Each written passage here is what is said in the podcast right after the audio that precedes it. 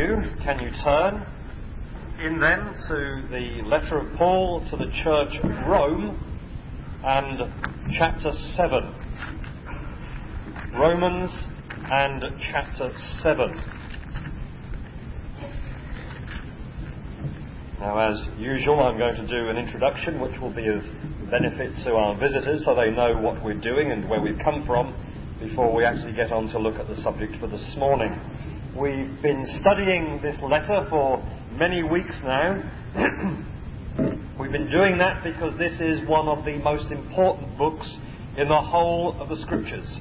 Certainly, if you look at its impact on the history of the church, you will find there is no other part of Scripture that has had a greater effect upon the Christian church and the surrounding world than this letter and its contents. It is therefore of great importance not just that we read it, but as with any other part of Scripture, that we also understand it. We've seen that Paul is writing to this church prior to a planned visit. He was hoping to visit them. That was his plan. His plans, of course, came to nothing and things were completely changed. He did end up in Rome eventually, but not as he had expected. But he's seeking to expound his gospel so that his readers, the people in Rome, would understand what his message was. So when he arrived, he could get straight into talking about important things and not have to spend a long time laying the groundwork.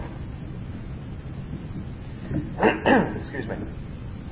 So he begins to explain his gospel, and he gives us, if you like, his text in verses 16 and 17. And these two verses, that's in chapter 1, verses 16 and 17 of chapter 1, are the basis, the foundation upon which the whole of the rest of the letter is written. And he begins to explain to us why it is only those who have faith who are the ones who are right with God. And so in verse 18 of chapter 1 through to chapter 3 and verse 20, he shows us in about 63 or 64 verses that all men everywhere, and perhaps I should add women as well, without exception, are under the power of sin, are under the wrath of God, and are in danger of imminent judgment, whether they're grossly immoral, whether they're moral, or whether they're religious. They're the three characters, um, the three characteristics of people that Paul deals with. Whichever group you fall into, you are condemned. You are under the wrath of God. You are bound under sin and in desperate need of salvation. 63, 64 verses. You can count it up and find out exactly what the right number is. Paul then gives us the gospel, the solution to the problem of sin, in six verses chapter 3, verse 21, chapter 3, verse 26. and there he says that sin is dealt with and a righteousness is provided from God that meets all the needs of every man in the person of Jesus Christ. Because Jesus Christ, by his life, has purchased a perfect righteousness and by his death has appeased God's anger against sin. And so now all who believe in Jesus Christ, and them only, enjoy the benefits of Christ's life and death, and are forgiven by God, and are right with God. And on the day of judgment will have the perfect righteousness that they need to pass the test. Paul then goes on and he shows in chapter 4 of Romans that this is not some new teaching that he has concocted. This isn't something that has suddenly been foisted upon the world, but rather this goes right the way back to the beginning. And he refers to Abraham and to David, the two great heroes of the Old Testament, and he shows that these two men also were justified on the basis of what they believed, not on the basis of what they did. And so, therefore, it's not new. This is thoroughly biblical. It's thoroughly Old Testament. Men are made right with God on the basis of their belief, not on the basis of their actions. Chapter 5, he speaks about the fruits of justification by faith. He says, We know peace with God. We know great blessings in our souls. The greatest of all is in verse 5 that the love of God has been poured out in our hearts through the Holy Spirit who has been given to us. And so all believers, all true believers, have the Spirit of God in their hearts and know something of the love of God. They have had an experience of God's grace in their souls. And anyone without such an experience of God cannot be a Christian. He then goes on and talks about the more objective side of things. and he's giving assurance and comfort, verses 6 to 11, where he explains that Christ died for sinners when they were ungodly, when they were wicked, when they were corrupt, depraved, sinners. That's what God did for us when we were like that. Well, if God did that for us then, and now having Christ having done that, now we've become God's friends, how much more will God do for us now that we're His friends?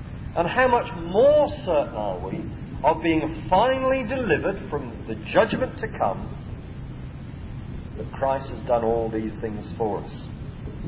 Now, people would ask in their minds, and this is a characteristic of Paul as he writes, he makes statements, and then those statements would raise questions in people's minds. And this would raise the question in people's mind. But you keep saying it's all on Christ. It all depends on what Christ has done. And we've got to come to Him. And it's on the basis of His work, His life, His death. How come this one man can benefit so many people? Well, supposing that he really did do so much for so many people. But supposing it was only for 10,327 people. Suppose I'm number 10,328. Will it still be a benefit to me? Is there sufficient benefit in his life and death? And Paul says, well, it's quite simple. You see that what Christ has done and his benefits come to us on the basis of imputation, because that is how we all became sinners. There was one man, Adam, who committed one sin, and that one sin has condemned the whole human race. It's been imputed to us. He was our representative, just as John Major is the representative of everybody in this country, whether we like it or not.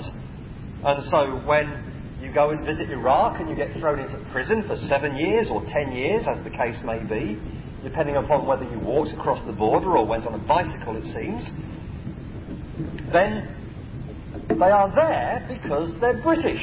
And they say, but John Major has bombed our country, so we're going to put you away. And you might say, but I didn't agree to that. I had nothing to do with that. It wasn't my decision. Too bad. You're British. In you go. The decisions of John Major and his actions are imputed to you. The decisions and the actions and the sins of Adam, or the sin of Adam, has been imputed to you. And so you are a sinner because you are descended from Adam and are united with him. And that's why Christ can affect so many, because then the question is, are you united to Jesus Christ?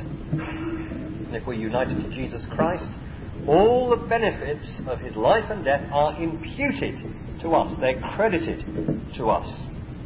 And Paul finishes off the chapter by saying that such is the grace of God that the greater our sin, and the more we sin, the more sin abounded, the more God's grace abounded.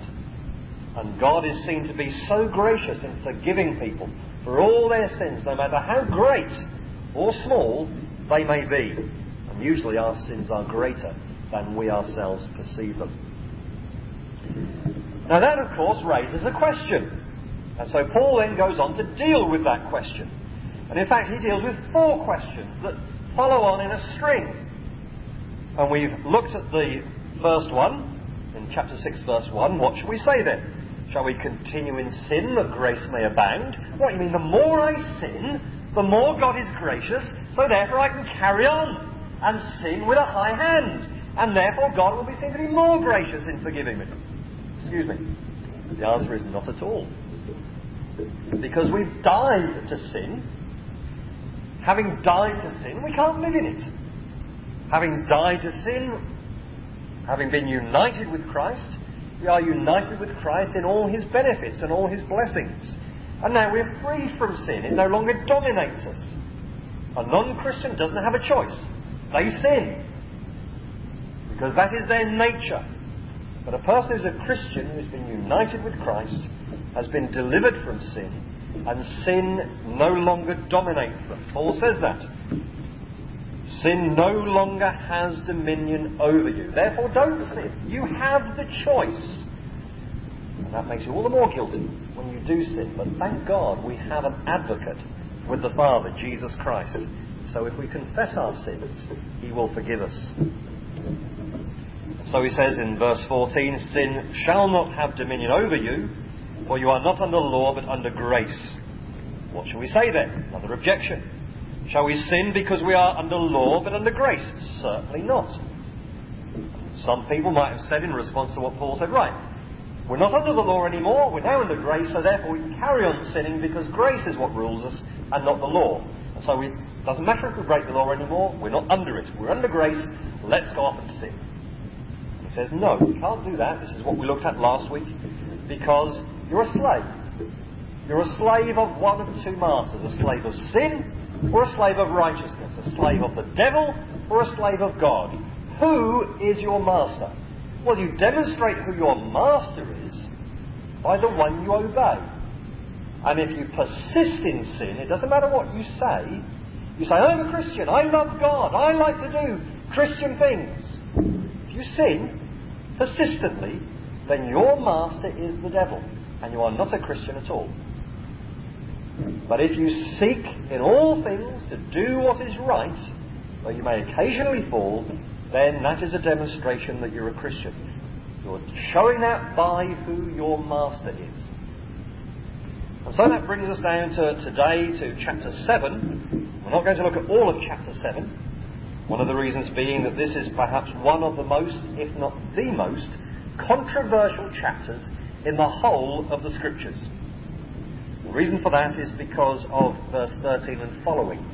Who is Paul talking about? Is he talking about himself? Is he talking about himself before or after he was converted? Is he talking about himself before or after he received the Spirit? Or is he talking about someone entirely different? And there are at least four clearly defined and mutually exclusive views as to what Paul is saying there. We haven't got that far, so if you're very keen to know the answer, you're not going to discover it this morning. You'll have to come back in two weeks' time. What we're looking at this morning is verses 1 to 6. And this is a further explanation of his answer to the objection in verse 15 of chapter 6. The next objection is in verse 7 of chapter 7, and the last objection is in verse 13. And if you want to understand these two chapters, which aren't easy to understand, you have to understand Paul is answering these four objections. It's a parenthesis. This isn't Paul going straight on in a, a nice line, going through an argument. He's got to a particular point at the end of chapter 5, and he's got to take a detour to answer these objections before he can come back again to his main argument in chapter 8. So these are, if you like, a parenthesis, but a necessary one. Okay, so what's he saying here? He's dealing with this second objection. Shall we sin because we are not under law but under grace? Can we live a life of sin knowing that because we're living under grace, we're okay? And this is the second half of his answer. And he answers by means of an illustration. We've had the illustration of slavery already. Now he talks about marriage. Now he's not tying slavery in with marriage. Please don't think that. In some ways, marriage is slavery in that you're stuck with it. But in other ways, it's completely different. Those of you that aren't married, you talk to those who are married, and they'll say, well, it has its downs, but its ups more than make up for it. He's talking here about marriage, and he's taking an illustration from real life. And he's saying that marriage is for life. Now, we know from other parts of Scripture there are exceptions. They should be rare exceptions. There are exceptions, but he's talking generally. Marriage is for life. If you get married, you should go into it thinking there's only one way I'm going to get out of this. Either I'm going to die or they're going to die. One or the other. I'm not suggesting. But it's one or the other. That's the only way you get out of marriage. That one of the partners of the marriage dies. That's Paul's whole argument. And if you go off and marry someone else when your partner is still living, then you are called either an adulteress or adulterer, a bigamist, or Elizabeth Taylor. One of those. I've got nothing against Elizabeth Taylor, I should add. But I thought that might plant that firmly in your minds. But it's one of those. If you get married to someone, when you're already married, you're either an adulteress, an adulterer, or a bigamist. Or if you want to go the whole hog and be a real Mormon, then you'll be a polygamist and you'll have a multitude of wives. It never seems to work the other way round for some reason.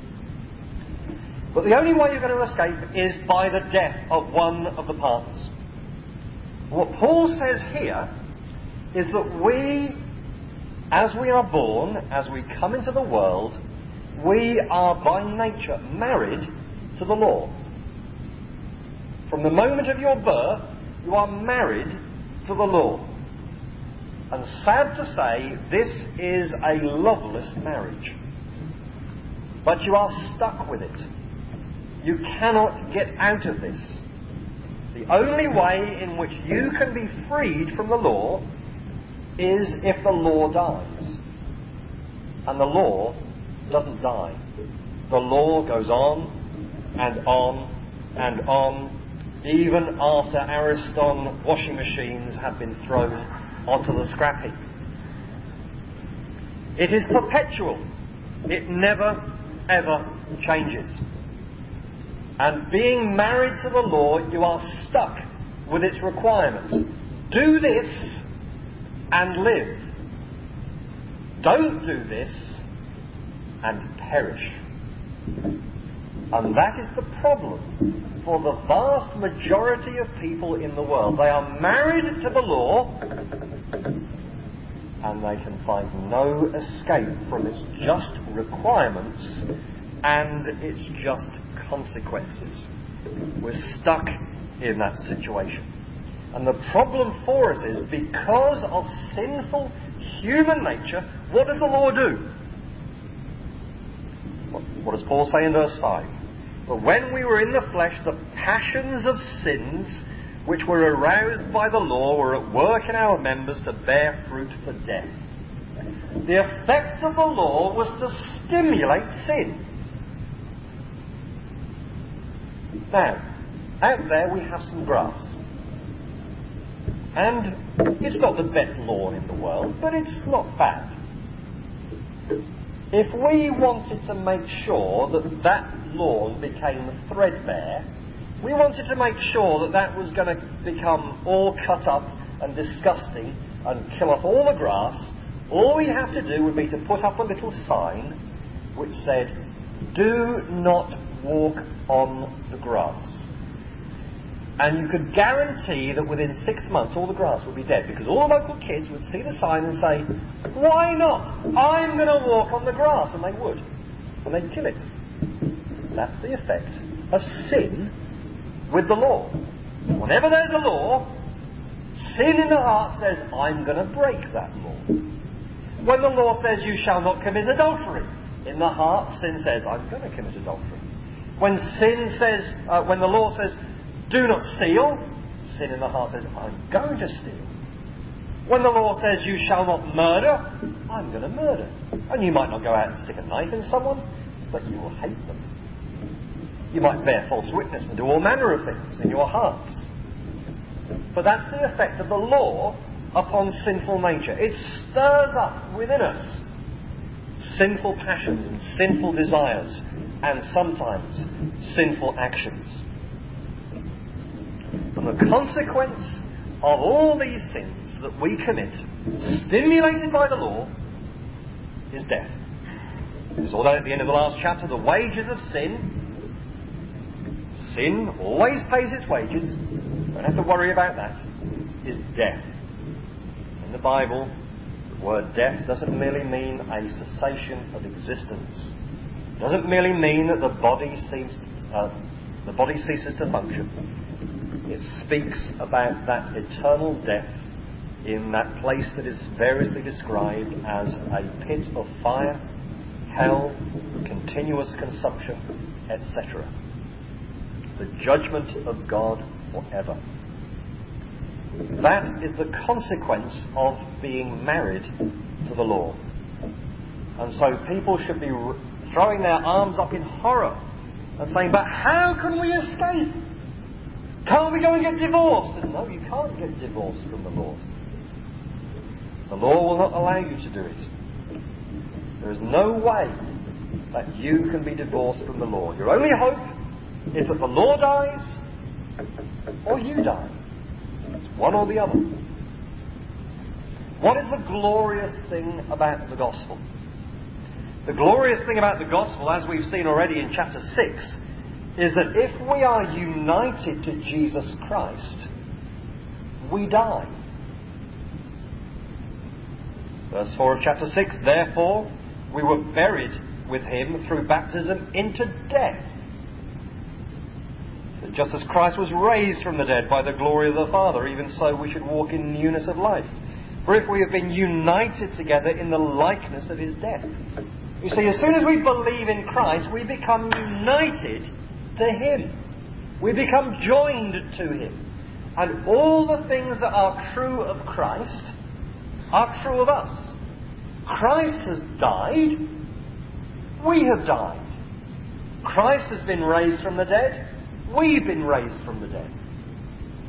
And so, therefore, for the believer in Jesus Christ, we have died. And because we have died, that marriage to the law has ended. It has ceased. And so now we can go and marry someone else. Because we've died. That's Paul's argument.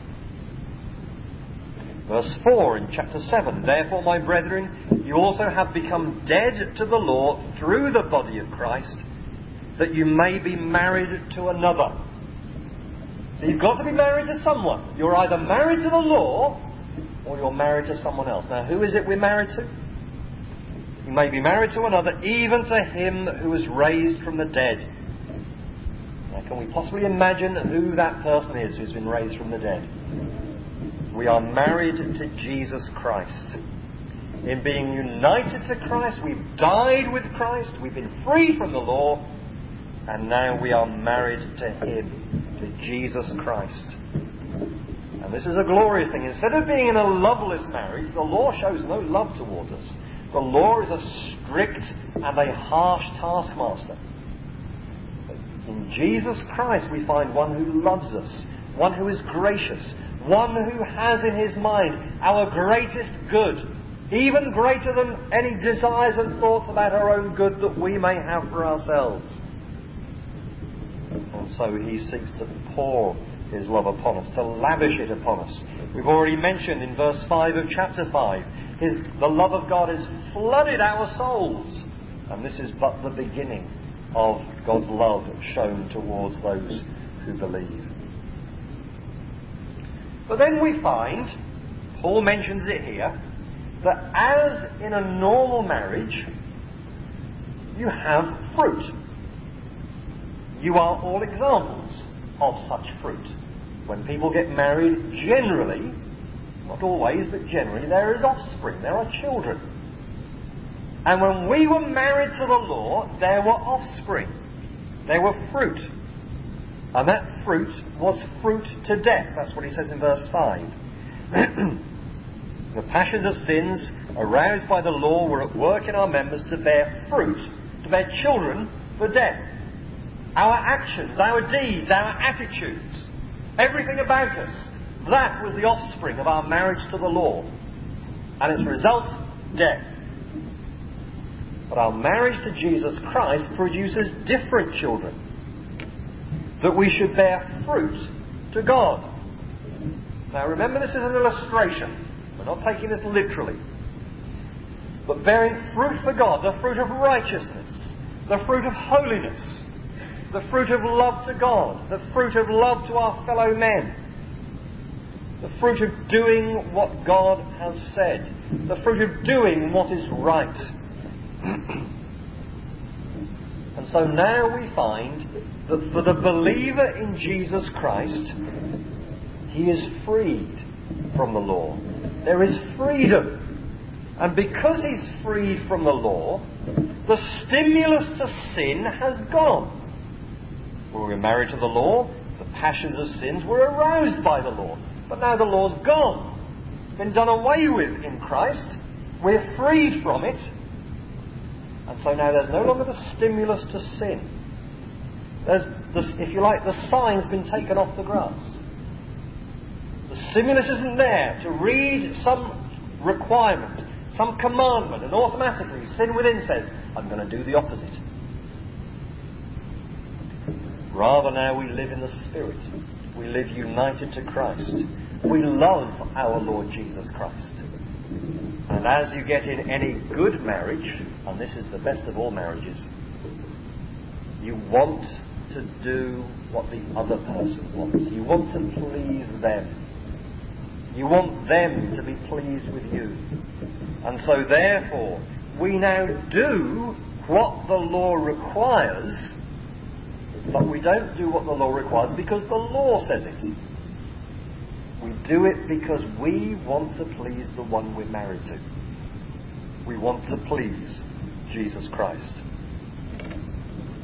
So we live no longer according to the letter of the law, in the letter of the law, but we live in the newness of the Spirit. That's what he says in verse 6. But now we have been delivered from the law, having died to that, to what we were held by, so that we should serve in the newness of the Spirit, not in the oldness of the letter. We obey God out of love for God, not out of duty. But there may be occasions when our love grows cold and we have to grit our teeth and say, I will do this, because God says so. But at root, our motivation is our love for God, our gratitude to God, desiring to please God. So under grace, yes, we are freed from the law. But we are not freed from the law in order to sin. We are freed from the law in order to do what is right and pleasing to Jesus Christ. So let me ask you a few questions to help you to apply this to yourselves. Question one To whom are you married? Are you married to the law? Or are you married to Jesus Christ? Who is your partner? The law or Christ? Which one are you desiring to serve? Which one are you seeking to serve? Are you seeking to serve the law or are you seeking to serve Christ? The law will bring death to you. Christ will bring you joy and peace and life. What children are you producing? What is the fruit of your marriage? because this will indicate who you are married to. Are you producing sin or are you producing righteousness? Are there any among you or are any of your friends who you know and you can see that they are doing things that they shouldn't be doing? Are you doing things that you shouldn't be doing? Are you finding that it is difficult to put off these things and to stop doing them? I mentioned about someone I knew of some years ago in Liverpool. And the Christian Union were very concerned about him because he was openly immoral. And his response was, I can't help it. Problem with him was that the power of sin had not been broken. He was still married to the law and that was stimulating within his sinful heart evil desires which became evil practices. Are you like that? Are there things that you do? And we're not just talking about sexual matters, we're talking about everything. Are there things that you do that you find you can't stop doing it, but you know it's wrong? Could it be you're still married to the law rather than married to Jesus Christ? What are your motivations in life? Who are you trying to please? Are you trying to please yourself or someone else in this world? Or are you trying to please Jesus Christ? If you're trying to please Jesus Christ, you will be devouring this book, seeking to discover what it says, seeking to discover what He requires of you, that you might do the things that you know will please Him. If you are not seeking to please Jesus Christ, then you can't be married to Him. You must still be married to the law. You must still be in bondage to sin. And you may be calling yourself a Christian, but you're deluding yourself. And it's easy to delude yourself, and it's easy to delude other people, but you cannot delude God. Who are you trying to please? What is your inmost motivation? Now, what we've seen here this morning should be liberating and a joyous thing to think that no longer are we in bondage to all these Old Testament regulations, but now we can live for Christ. And instead of worrying about whether or not we're wearing Marks and Spencer shirts, most of you probably won't understand what I mean, but there is a prohibition in Leviticus chapter 19 about wearing Marks and Spencer shirts, amongst other things. You shall not wear clothing made from mixed fibre. This is polyester and cotton shirt. The law forbids it. We're freed from those sort of things. Now we live for Christ. Are you living for Christ? Ask yourself the question. Ask one another the question. Don't just sit there and think through it yourself, but talk to each other. Say to each other, well, you know me. What do you think? What do you observe? And be prepared for some unpleasant answers. And be prepared to give unpleasant answers as well, because that will be helpful. Not because you want to think, now's my chance to get back at them, but because you think, now's my chance to help them and to do them some good. And then finally, some of you might be thinking, but isn't this rather demeaning to the law of God? Aren't you running down the law of God and saying that the law of God, well, really, the problem is the law? And surely that's not right. Surely the law is good. Well, if you want to know the answer to that, you'll have to come back next week because that's the next objection that Paul deals with. That's the very thing that he says in verse 7. What shall we say then? Is the law sin? Certainly not. And then he explains what the law's function and purpose is.